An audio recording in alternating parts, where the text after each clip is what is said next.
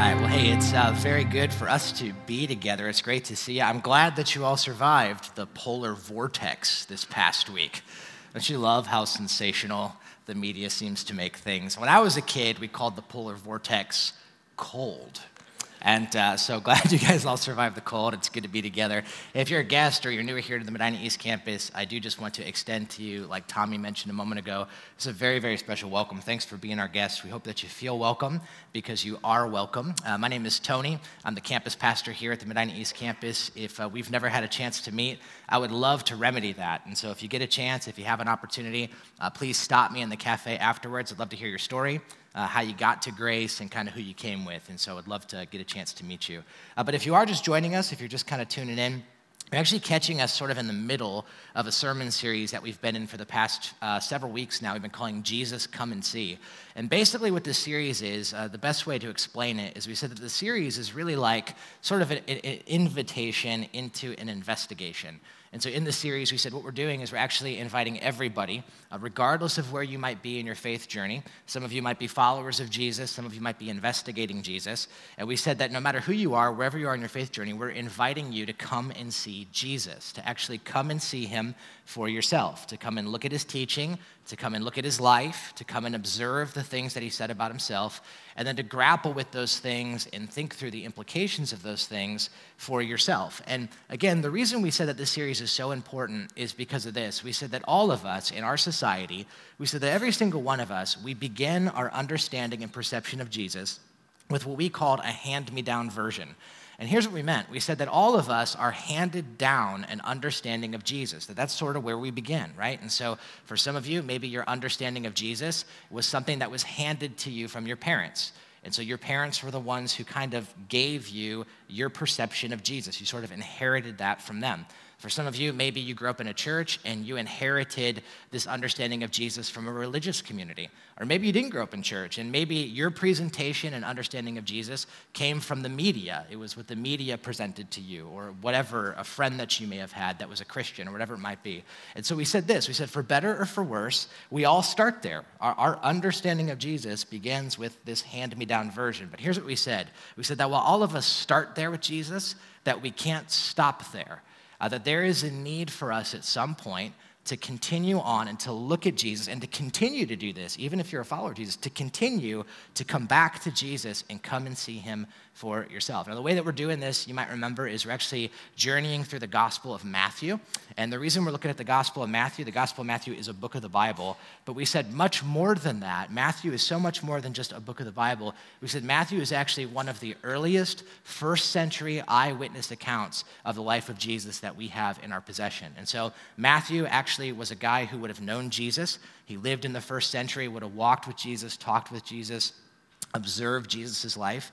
And Matthew actually documented for us the things that Jesus said and the things that Jesus did. And so we said that Matthew is really, quite honestly, as close as we can get to the eyewitness kind of uh, looking at Jesus' life and his teaching. And so that's what we're doing together. Now, if you missed any of the previous talks in this series, by the way, I would encourage you to go back. You can listen to those, you can watch those on our podcast, on our app, on our website. All of those are for free, and that might be helpful to you. And so if you want to kind of catch up, you can feel free to do that. But today, as we continue in this investigation, as we t- continue to come and see Jesus together, uh, we're going to pick it up in Matthew chapter 9. So I want to invite you to grab your Bibles if you would, and if you'd flip with me to Matthew 9, that's where we're going to be spending uh, our time here today, is in Matthew chapter 9. And so go ahead and grab a Bible.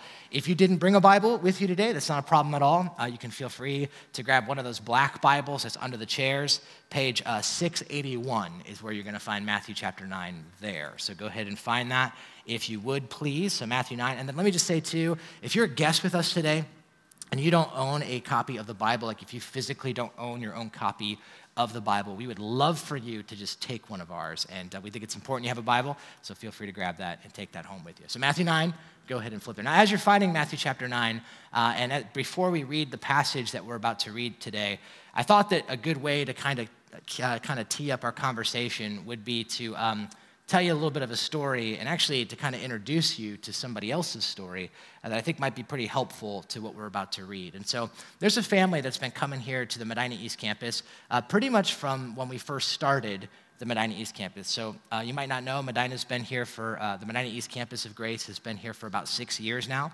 Uh, we started at the end of 2012, beginning of 2013 is when that all started.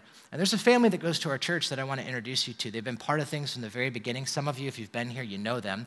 Uh, but that's the Casito family. And so this is uh, the Casito family. Some of you guys know them. Um, they're near and dear to many of us, good friends of mine, and, and maybe for you too. If, you, if, you're not, uh, if you're newer here to Grace, you might not know them. But this is Alan and his wife, Sammy. And these are their two children. This is Freedom and Shine. And so this is their beautiful family, Alan and Sammy, the Casitos. And as I was um, preparing over the past few weeks for today's talk, the reason I wanted to introduce you to this family is because as I was looking at the passage we're about to look at, I was reminded of their story. And actually, more specifically, I was reminded of um, Alan's story. And so I actually asked Alan, I called him up and I said, Man, would you be okay if I shared a little bit of your story? And he said, Of course, that would be, that would be fine. And uh, so we got together and he kind of shared some of the details with me just to make sure I had the facts straight. I'm obviously not going to tell you his whole story. Uh, his whole story is his to tell. In fact, I'd encourage you to go talk to him. He has an incredible story. He's actually around today. Uh, you'll see Alan. Uh, but here's kind of a little bit about him. So, Alan and Sammy, uh, they both grew up in uh, Kampala, Uganda.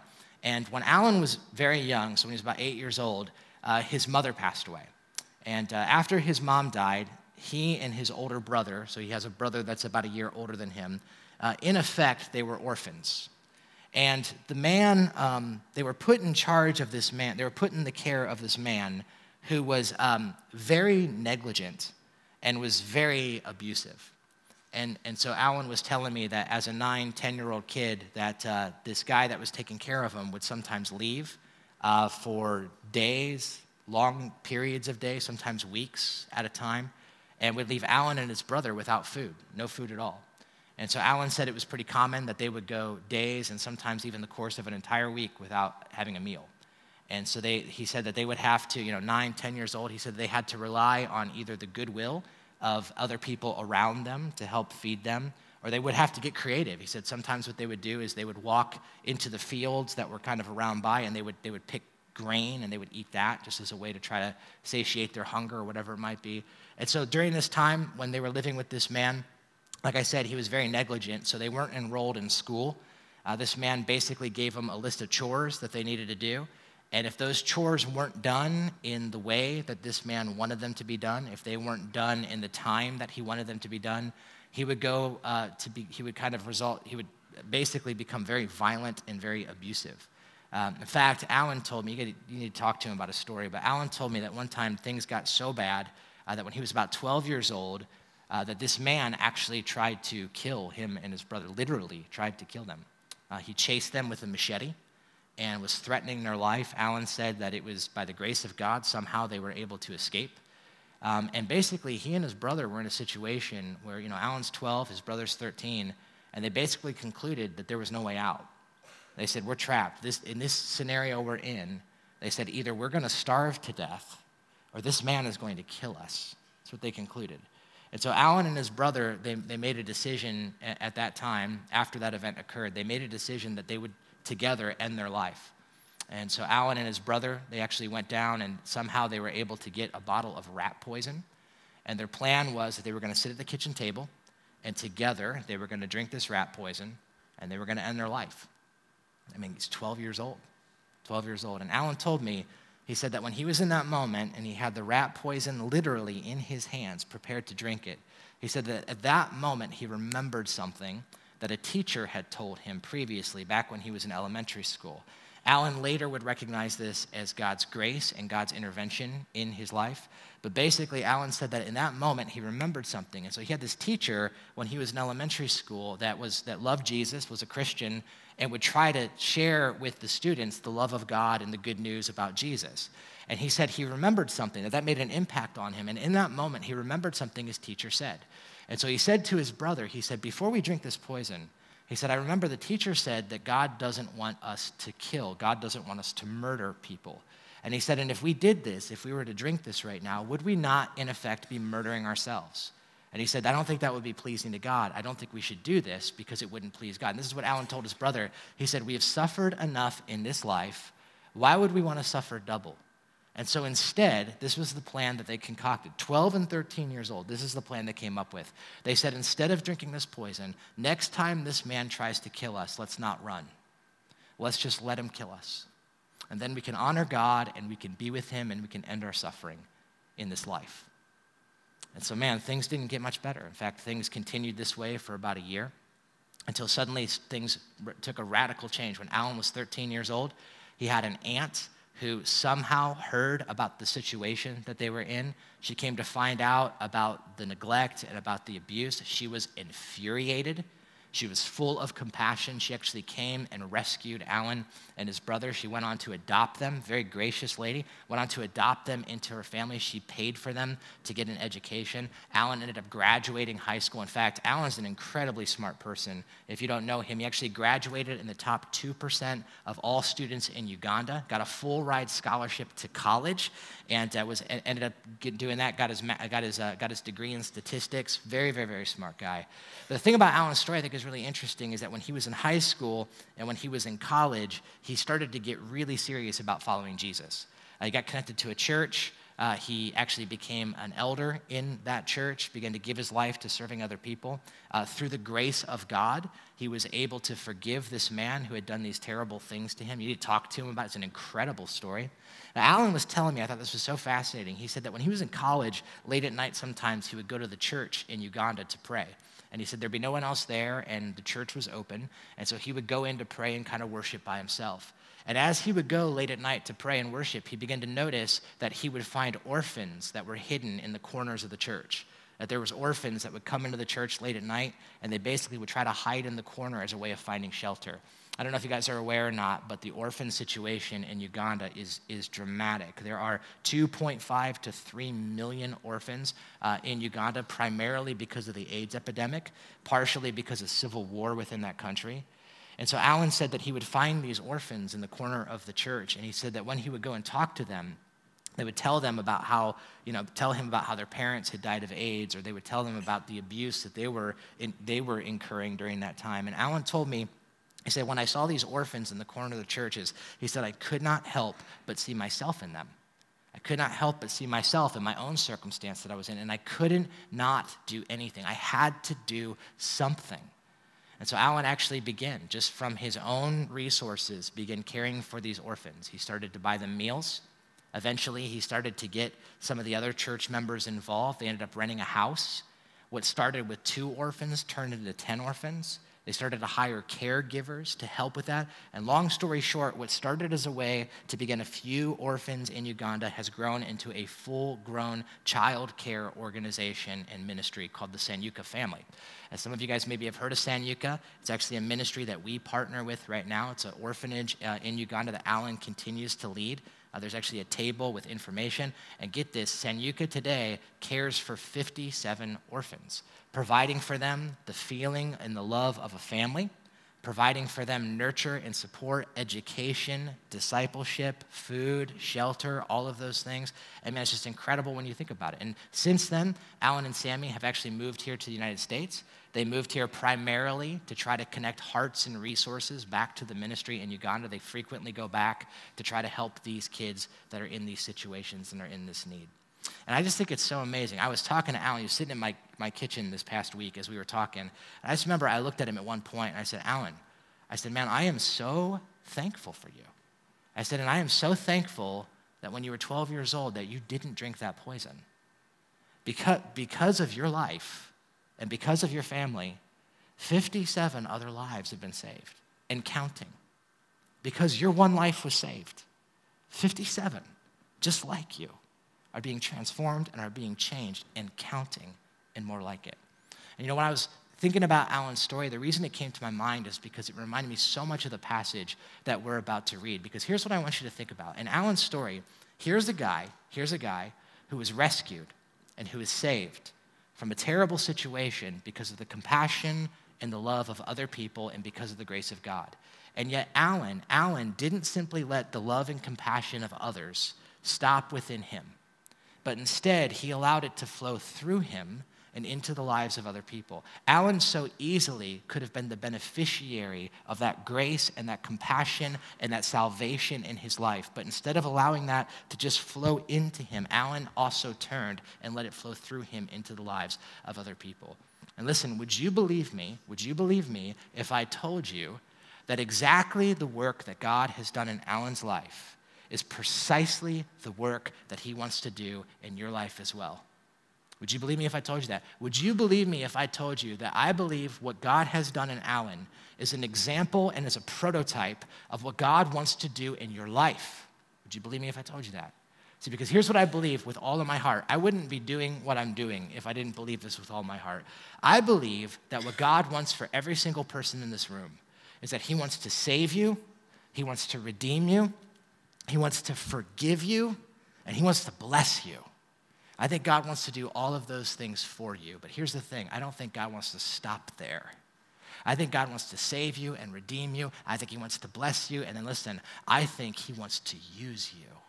I think he wants to use his power in you to flow through you, that you would be a conduit of salvation and redemption and blessing into the lives of other people. Now, we talk about this a lot at the Medina East campus. If you've been here, you probably heard us say this before. We say that, man, God wants to do some stuff for you. And that's true. God wants to do some stuff for you. But he doesn't want to stop there. He also wants to do some stuff in you so that he can do some stuff through you. So he can do some stuff through you. I believe that that's what God wants for every single one of us. I don't think that means you need to go start an orphanage in Uganda. But what I mean is, I believe that that is the work that God wants to do in all of our lives. And I don't know if there's a clear passage in the Bible that explains this reality than what we're going to see in Matthew chapter 9. So let's take a look at it together. And let me show you what Matthew is inviting us to come and see. So we're going to start off in Matthew chapter 9, verse uh, 35. And here's what the Bible says. Let's go ahead and jump in. It says this It says, Jesus went through all the towns and villages, teaching in their synagogues, proclaiming the good news of the kingdom, and healing every disease and sickness. Okay, so let me just hit pause there for a minute. If you've missed the last several weeks in this series, this is actually a really good summary of everything that we've seen so far. So, so far in the Gospel of Matthew, Jesus has begun his ministry. He's gathered a group of disciples with him. Uh, he is going around and he is going from village to village, town to town he is transforming lives, right? So he's healing people. He's talking about the kingdom. We talked about that a few weeks ago. He's healing diseases and sicknesses. We talked about that last week. So Jesus is going around. He is just transforming lives. Now, I want you to notice what happens next. Look at verse 36. The Bible says, When Jesus saw the crowds, so as Jesus went town to town and as he went village to village, as he interacted with humanity, the Bible actually is going to tell us the primary emotion that Jesus felt as he interacted with people. When Jesus went town to town, village to village, and he saw the human condition, the Bible actually tells us what Jesus' primary emotion that motivated his ministry was. And I want you to notice what it is right here. What is his primary emotion? Well, before we talk about what it is, let me talk about what it's not, because I think it's important. Notice what the Bible doesn't say. Okay, so the Bible doesn't say this. It doesn't say when Jesus saw the crowds, he was angry and frustrated with everybody because they all doubted him. That's not what it says. Now, that's true. Many people did doubt him, but that's not his reaction when he saw the human situation. The Bible doesn't say this. The Bible doesn't say when Jesus saw the crowds, he was just like really annoyed because they couldn't get their act together, which also is true, by the way. People would, couldn't get their act together. But the Bible doesn't tell us that that's the way Jesus felt. I think this is so important. The Bible says that when Jesus interacted with humanity and when he looked at our situation, that the primary emotion that he felt was this that he had compassion on them.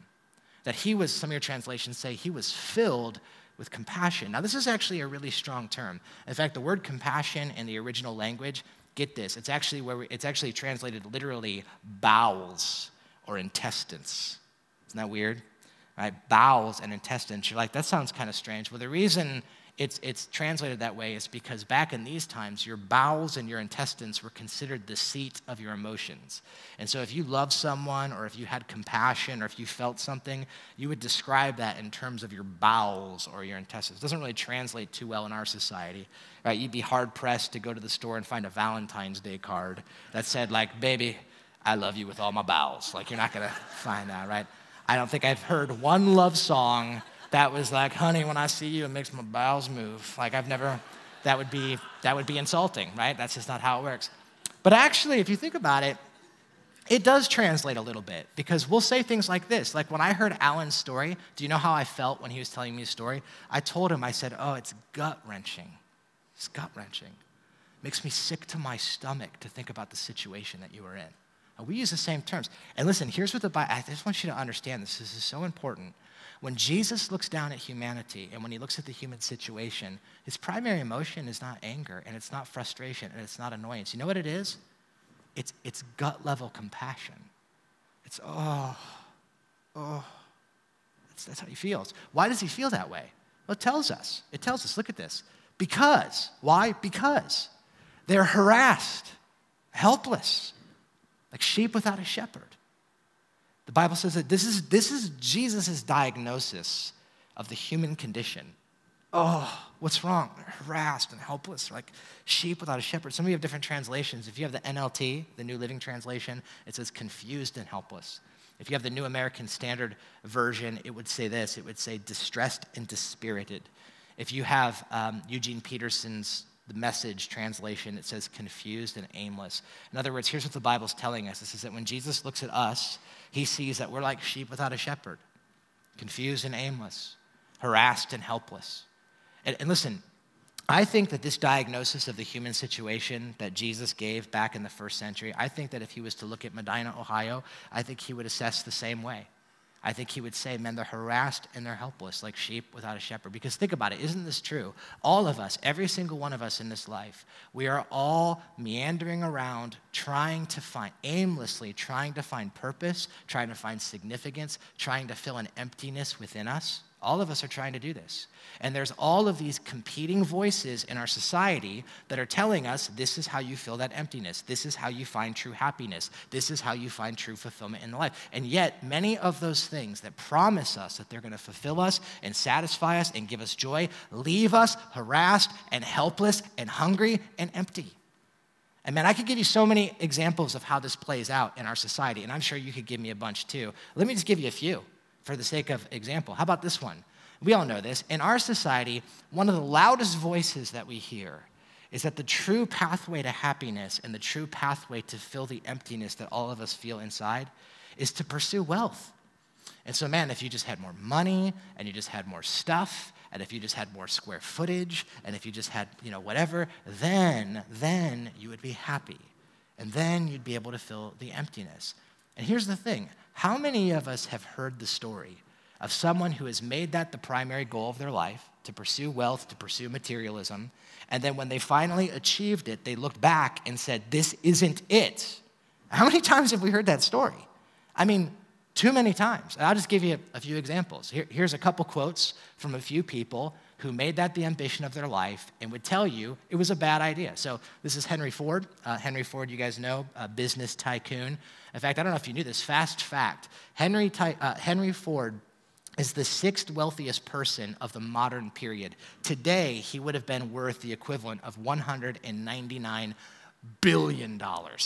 Okay? Very rich, incredibly affluent, notoriety, business tycoon. And yet, what did he say? At the peak of his affluence, he said this I was happier when I was doing a mechanic's job. That's what he said. I was much happier before all. I was happier when I was just doing a mechanic's job. How about this one? Jim Carrey, famous actor, uh, most known, for, of course, for Dumb and Dumber, probably my favorite movie by Jim Carrey. He said this. He said, I think everybody, famously said this, I think everybody should get rich and famous and do everything they've ever dreamed of so that they could see that it's not the answer. You see what Jim Carrey says? I pursued it. I pursued fame and I pursued wealth and I got it. And I wish everyone did. Why? Because they'd see that it's just not the answer. It doesn't do anything to satiate the emptiness that we feel inside of us. How about this one? This comes from a guy named William Post, Bobby Post. Bobby Post won the Pennsylvania lottery, won $16.2 million in the lottery. And here's what he said two years after the fact I wish it never happened, is what he says. It was totally a nightmare. $16.2 million, total nightmare. That's his assessment. Some of you are like, I'd like to find out what kind of nightmare that is, right? But man, honestly, what, what, do you see? Review after review. What are they saying? We listened to that voice, we followed it, and what happened? Harassed, helpless, like sheep without a shepherd. How about this one? We live in a society where one of the common voices that we hear is we hear that true happiness and fulfillment is found in beauty. And so if you look a certain way, and if you have the right type of body, and if you wear the right types of things, and that's how you're going to find your value that's how you're going to find significance. That's how you're going to find these things in life. And so, whatever you need to do, whatever surgery you need to get to make yourself look a certain, whatever workout routine you got to do to be a certain kind of whatever it needs to be, you just need to do that. And yet, isn't it interesting that statistic after statistic and study after study have shown how the beauty industry today has had an enslaving effect on our society, and specifically young women? I was reading this one thing, uh, it's probably no surprise to you, but I was reading this article. It was a study that was done in 2011 and it was about the beauty industry and specifically how it works in conjunction with social media. And they were talking about how, since the advent of social media, how it's affected young girls. And here, here's what it concluded. I thought that this was this is probably doesn't surprise anybody. The more time girls spend on social media, the more they suffer conditions of anorexia, bulimia, poor body image, negative approach to eating, and more urges to be on the weight loss diet. Does, this, does that surprise any one of us in this room that that's the case? And there's this voice that's saying look like this, look like this, be like this. Then you'll be happy, then you'll be satisfied. And where's it left us? Aimless, harassed, and helpless. I read this one article. It said that today, since the advent of social media, 4% of women in America would say they feel beautiful. 4%. That means 96% of you, if I asked you, do you feel like you're beautiful and valuable? You would say no. Harassed, helpless sheep without a shepherd. How about this one? There's a voice in our culture that says if you want to be happy, live for yourself. Radical individualism. You do you. Whatever makes you happy, you do that. You need more me time. You need to focus on your interests. You need to be about yourself. And you know what's so fascinating? I've been reading these, these uh, psychological uh, these articles from Psychology Today. There's so many of these. Let me just show you one of the headlines. It says this. It says, "Is an increase in individualism damaging our mental health?" And it's fascinating. The leading psychologists today would say that the epidemic of depression and anxiety that we are experiencing in our society in America is unique. And they said that it's linked, what they believe is that it's linked directly to the radical individualism that we face. The more selfish we get as a culture, the more anxious and depressed we become as a result of it. And what is all of this saying? I think it's exactly what Jesus is saying. I think he's looking at the human situation and he's saying they're harassed and they're helpless and they're like sheep without a shepherd. They need a good shepherd. They need someone who's going to show them their real value and their real worth and their real purpose and where true fulfillment is actually found. And the Bible says that Jesus is gut level, gut level full of compassion. But then I want you to notice what he does next because I think this is just so powerful. Watch this. The Bible says, verse 37. Then he said to his disciples, so Jesus, right, he's full of compassion. He's like, oh my gosh, they're like sheep without a shepherd. So he's like, disciples, get over here right now. Come here. Calls a huddle, right? And this is what he tells them. He says, The harvest is plentiful, but the workers are few. The harvest is plentiful, but the workers are few. And I can almost hear, I don't know about you, but I can almost hear the overwhelming tone of Jesus' voice. The harvest is so plentiful. In other words, he's saying the need is so great. The need is so great. And the workers are so few the, the resources to help fulfill what needs to be done are so few. But then I want you to notice what he says next. I think this is so, so, so interesting. Look at this. He says, Therefore, ask the Lord of the harvest to send out workers into the harvest field. Now, this might seem paradoxical to us. Jesus looks at his disciples and he says, Man, the harvest is plentiful. There's so much to do. The workers are few. And then you would think he would say, Therefore, get to work. That's not what he says.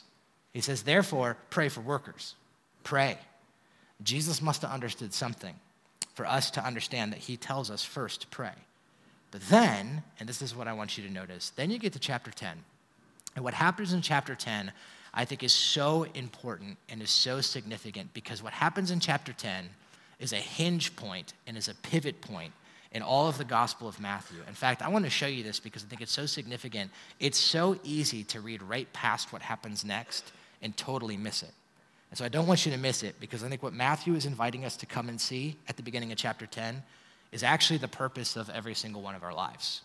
So let me, let me show you what happens next. So, chapter 10, check this out. The Bible says, Jesus now calls his disciples, he called his disciples to him. Now, let me just pause there for a minute. The Gospel of Luke actually sheds some light on this. The Gospel of Luke tells us that between chapter 9, the end of chapter 9, and the beginning of chapter 10, that Jesus would have spent all night in prayer. That's what Luke chapter 6 tells us. So Jesus said, Pray for workers. Jesus himself would have spent all night in prayer. And then you get to chapter 10, verse 1. He calls his disciples to himself. Now look at this, this is so important. And he gave them authority. Now, why is that so significant? Well, if you were here last week, you might remember that the whole message was about Jesus' authority. That's what it was about. Matthew chapter 8 and chapter 9 was about Jesus' unique authority his unique, unique authority over disease, over evil, his unique authority over the wind and the waves, his unique authority to forgive sins. Jesus has authority like no one else has authority. And now look what he's doing in chapter 10. He is giving that authority to his disciples. And now the disciples begin doing the very things that Jesus himself has been doing. I want you to notice this next thing, because this is, this is just incredible to me. Watch what Matthew does next, verse 2. These are the names of the 12 apostles. So, right here, in fact, if you look at your Bible, you'll see Jesus, right here in the middle of the Gospel of Matthew, decides to reintroduce us to the 12 apostles. He's like, uh, This is a good spot for me to introduce you to the guys. Let me introduce you to the crew. Let me introduce you to the 12. Now that's interesting. Why is he doing that? Why is Matthew in the gospel uh, in the middle of the gospel of Matthew pausing to reintroduce us? He's already introduced us to most of these guys. Why is he reintroducing us to them? Well, this is what's so important. I don't want you to miss it. It all hangs on this term right here. It is this word apostles. It's this word apostles. I want you to notice something. Look back at uh, chapter 10, verse 1. Do you notice what it says? It says this it says, Jesus called his 12 disciples to himself, and he gave them authority. And then what happens in verse 2?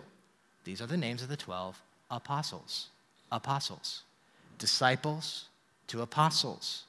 There's a transition that takes place right here. Now, these two words, I think for many of us, especially if you grew up in the church, we would look at these two words, disciples and apostles, and we would think they're like interchangeable, right? It's like, oh, the 12 apostles, 12 disciples, same difference, right? Potato, potato, tomato, tomato, disciple, apostle. Let's call the whole thing off, right? It's all the same thing.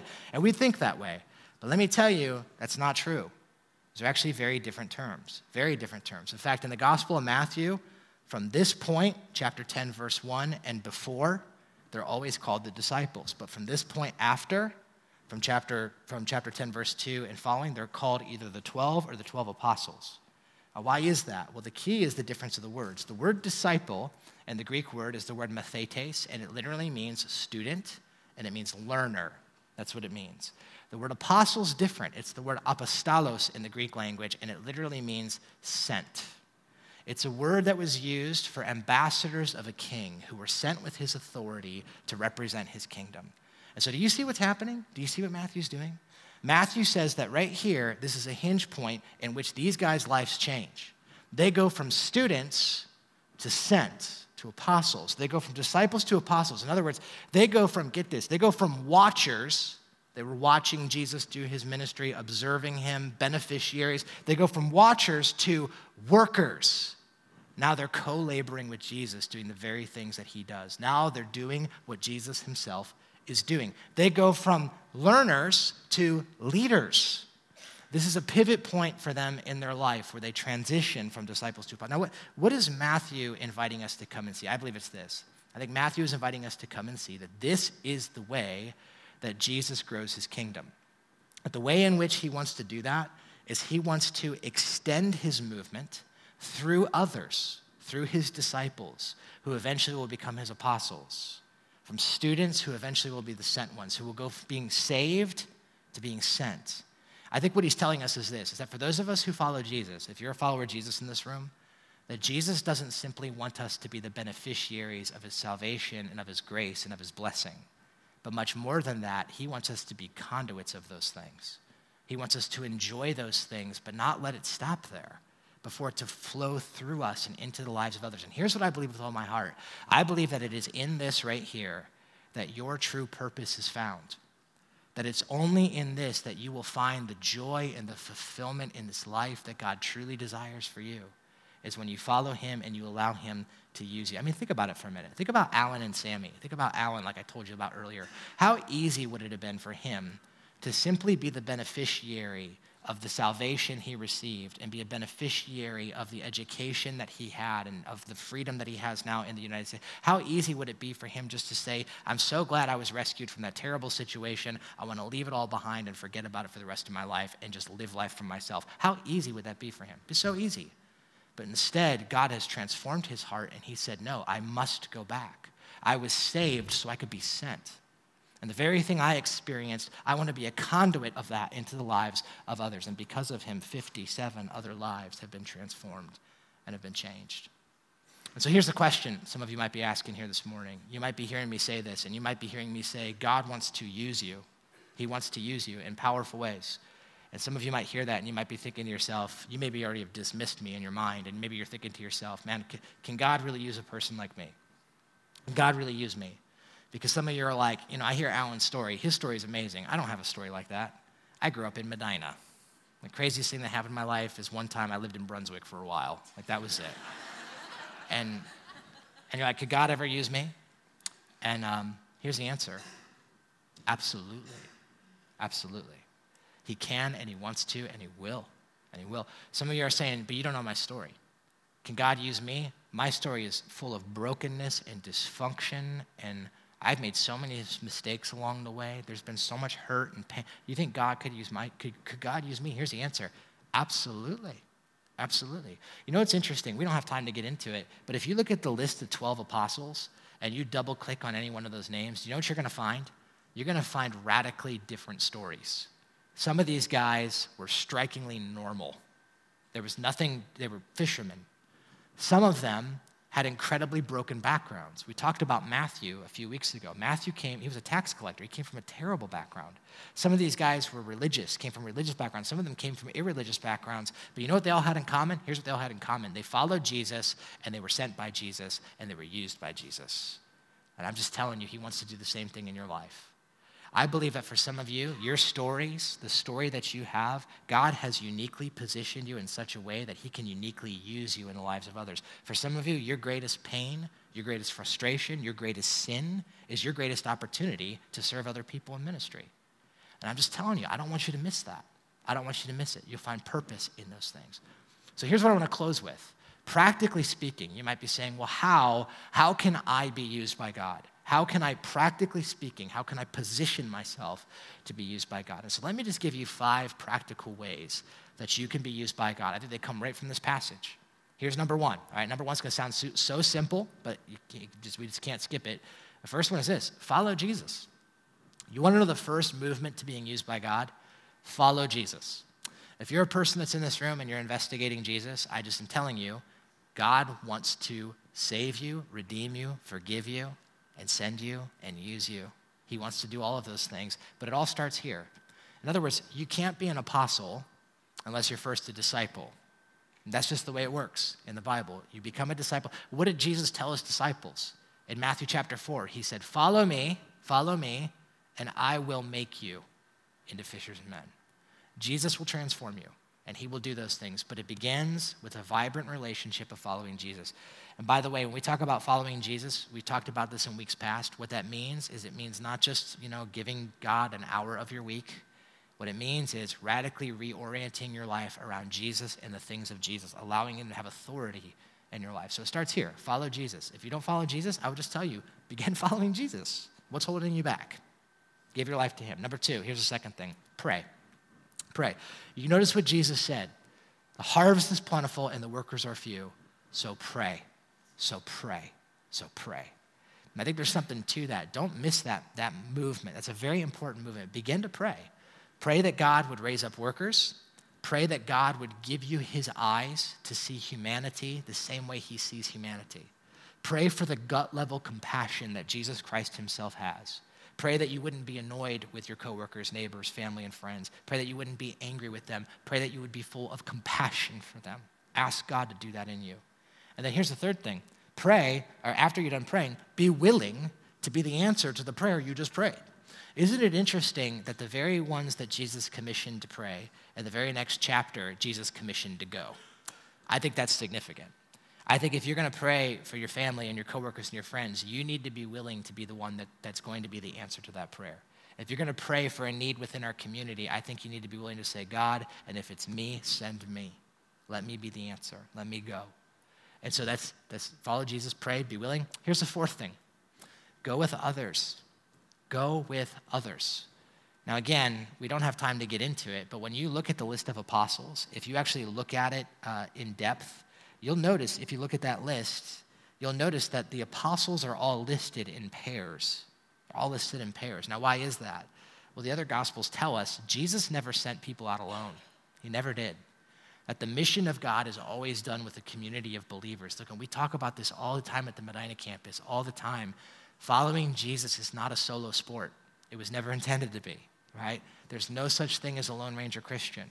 This is why it's so essential that you get connected to the life of other followers of Jesus. If you're a person that comes here on the weekend and you're the ninja, like we talk about the Christian ninja, the person who slips in the back and nobody sees them and then does this stuff with their hands, like if you're that person, you're missing out on, on more than half of what God wants to do in your life. Being connected to things like life groups and biblical community helps us follow Jesus together, but it also unites us in his mission so that we can serve him together. To go with others. And then here's the last one get equipped. Get equipped. And there comes a time when you have to say, all right, I'm going to I'm to get prepared. I'm going to get equipped to do the things that God wants me to do. The book of Ephesians says it this way it says that God wants those of us who follow him to be equipped for the ministry that he has designed for us to do. And so Ephesians 4 tells us that's what God desires. In fact, if you read the rest of Matthew chapter 10, what is Jesus doing? He is equipping and preparing his disciples to go out. And so I would tell you, get equipped. Now, how do you do that? Well, this is why we have things like the equipping division here at the Medina East campus. Uh, you heard Tommy talk about it earlier. Here's the whole heart of the equipping division. The equipping division is built not to, not to gain and acquire more knowledge. That's not why it's there. It is there to equip you and release you to do the ministry that God desires for you to do. That's why it's there. At the equipping division, Tommy mentioned it. It's two courses that we currently have. What is the Bible? What is Christianity? I'm just telling you, these are no joke. They're, they're pretty heavy level. Two and a half hours, tested, graded, university level equipping. All right, but here's what we found. We found that, man, many, many people are looking for um, ways to be equipped in these ways, and this is a phenomenal way to do that. Let me just say that if you want to get connected to the equipping division, Tommy mentioned it earlier. Unfortunately, because of space issues, we've had to cap each class at 70 per class. Currently, right now, I think there's eight to 10 spots in each of them. That was as of last night, so I don't know how many spots are left. But I would say if you're interested, sign up now and do that. You can do that on our website, get connected in those ways, and get equipped. We'll be offering it in the fall, so if you can't make it this round, make sure to have you the next round as well. But get equipped. Here's the bottom line. The bottom line is I believe that God's greatest and most thrilling blessings in your life are found when you go from being a disciple of Jesus to becoming an apostle. It's found when you start to give your life for the sake of others because it's in that that you find the purpose and the joy that I believe that Jesus has created for you. And so let me just say this as well that if you are a follower of Jesus in this room and you are sitting there and you are comfortably saved and you are enjoying all the benefits of your salvation and your redemption and the blessings that God is bestowing in your life, but it's going into you and it's not flowing out of you, I'm just telling you, I think you're missing out. I think you're missing out. And I think you're missing the picture of what God wants to do in you because He's got some great stuff in store for you. Let's pray together. Well, Jesus, I'm so thankful that you didn't just uh, come here to save us and leave us, but you came here to save us and use us. We get to be part of what you're doing, we get to be co laborers in this incredible work that you're doing on this earth. That is a privilege. That is amazing. And Father, I believe that it's only through that that we find our true purpose, why you made us. And uh, Father, there's so many competing voices that we hear in our society that are telling us this is where purpose is, this is where significance is, this is how you fill the emptiness inside of you. And Father, all of these are, uh, all of these are leaving us harassed and helpless. And Father, you're a good shepherd. You're the good shepherd and you want to lead us into true value, into true worth. You want to lead us into true fulfillment, into true purpose in this life. And so I pray that you'd help us to find that, God. Help us to find that. Jesus, I pray for every person in this room that's investigating following you. I ask that they would come and see uh, that you're good, that you love us, that you want to transform us, and that you can. And Father, I pray that you would put our trust and our hope in you. We do want to pray. We want to join you, Jesus. So you prayed it, and we, you, tell, you told us to pray it. And so we want to just echo your prayer that you'd raise up workers, raise up workers to send to the harvest. And God, I pray that you'd help us to be willing. Could we be the answer to the prayer that you prayed, to the prayer that you, the prayer you invited us to pray? Would you make us willing? We pray these things in Jesus' name. Amen.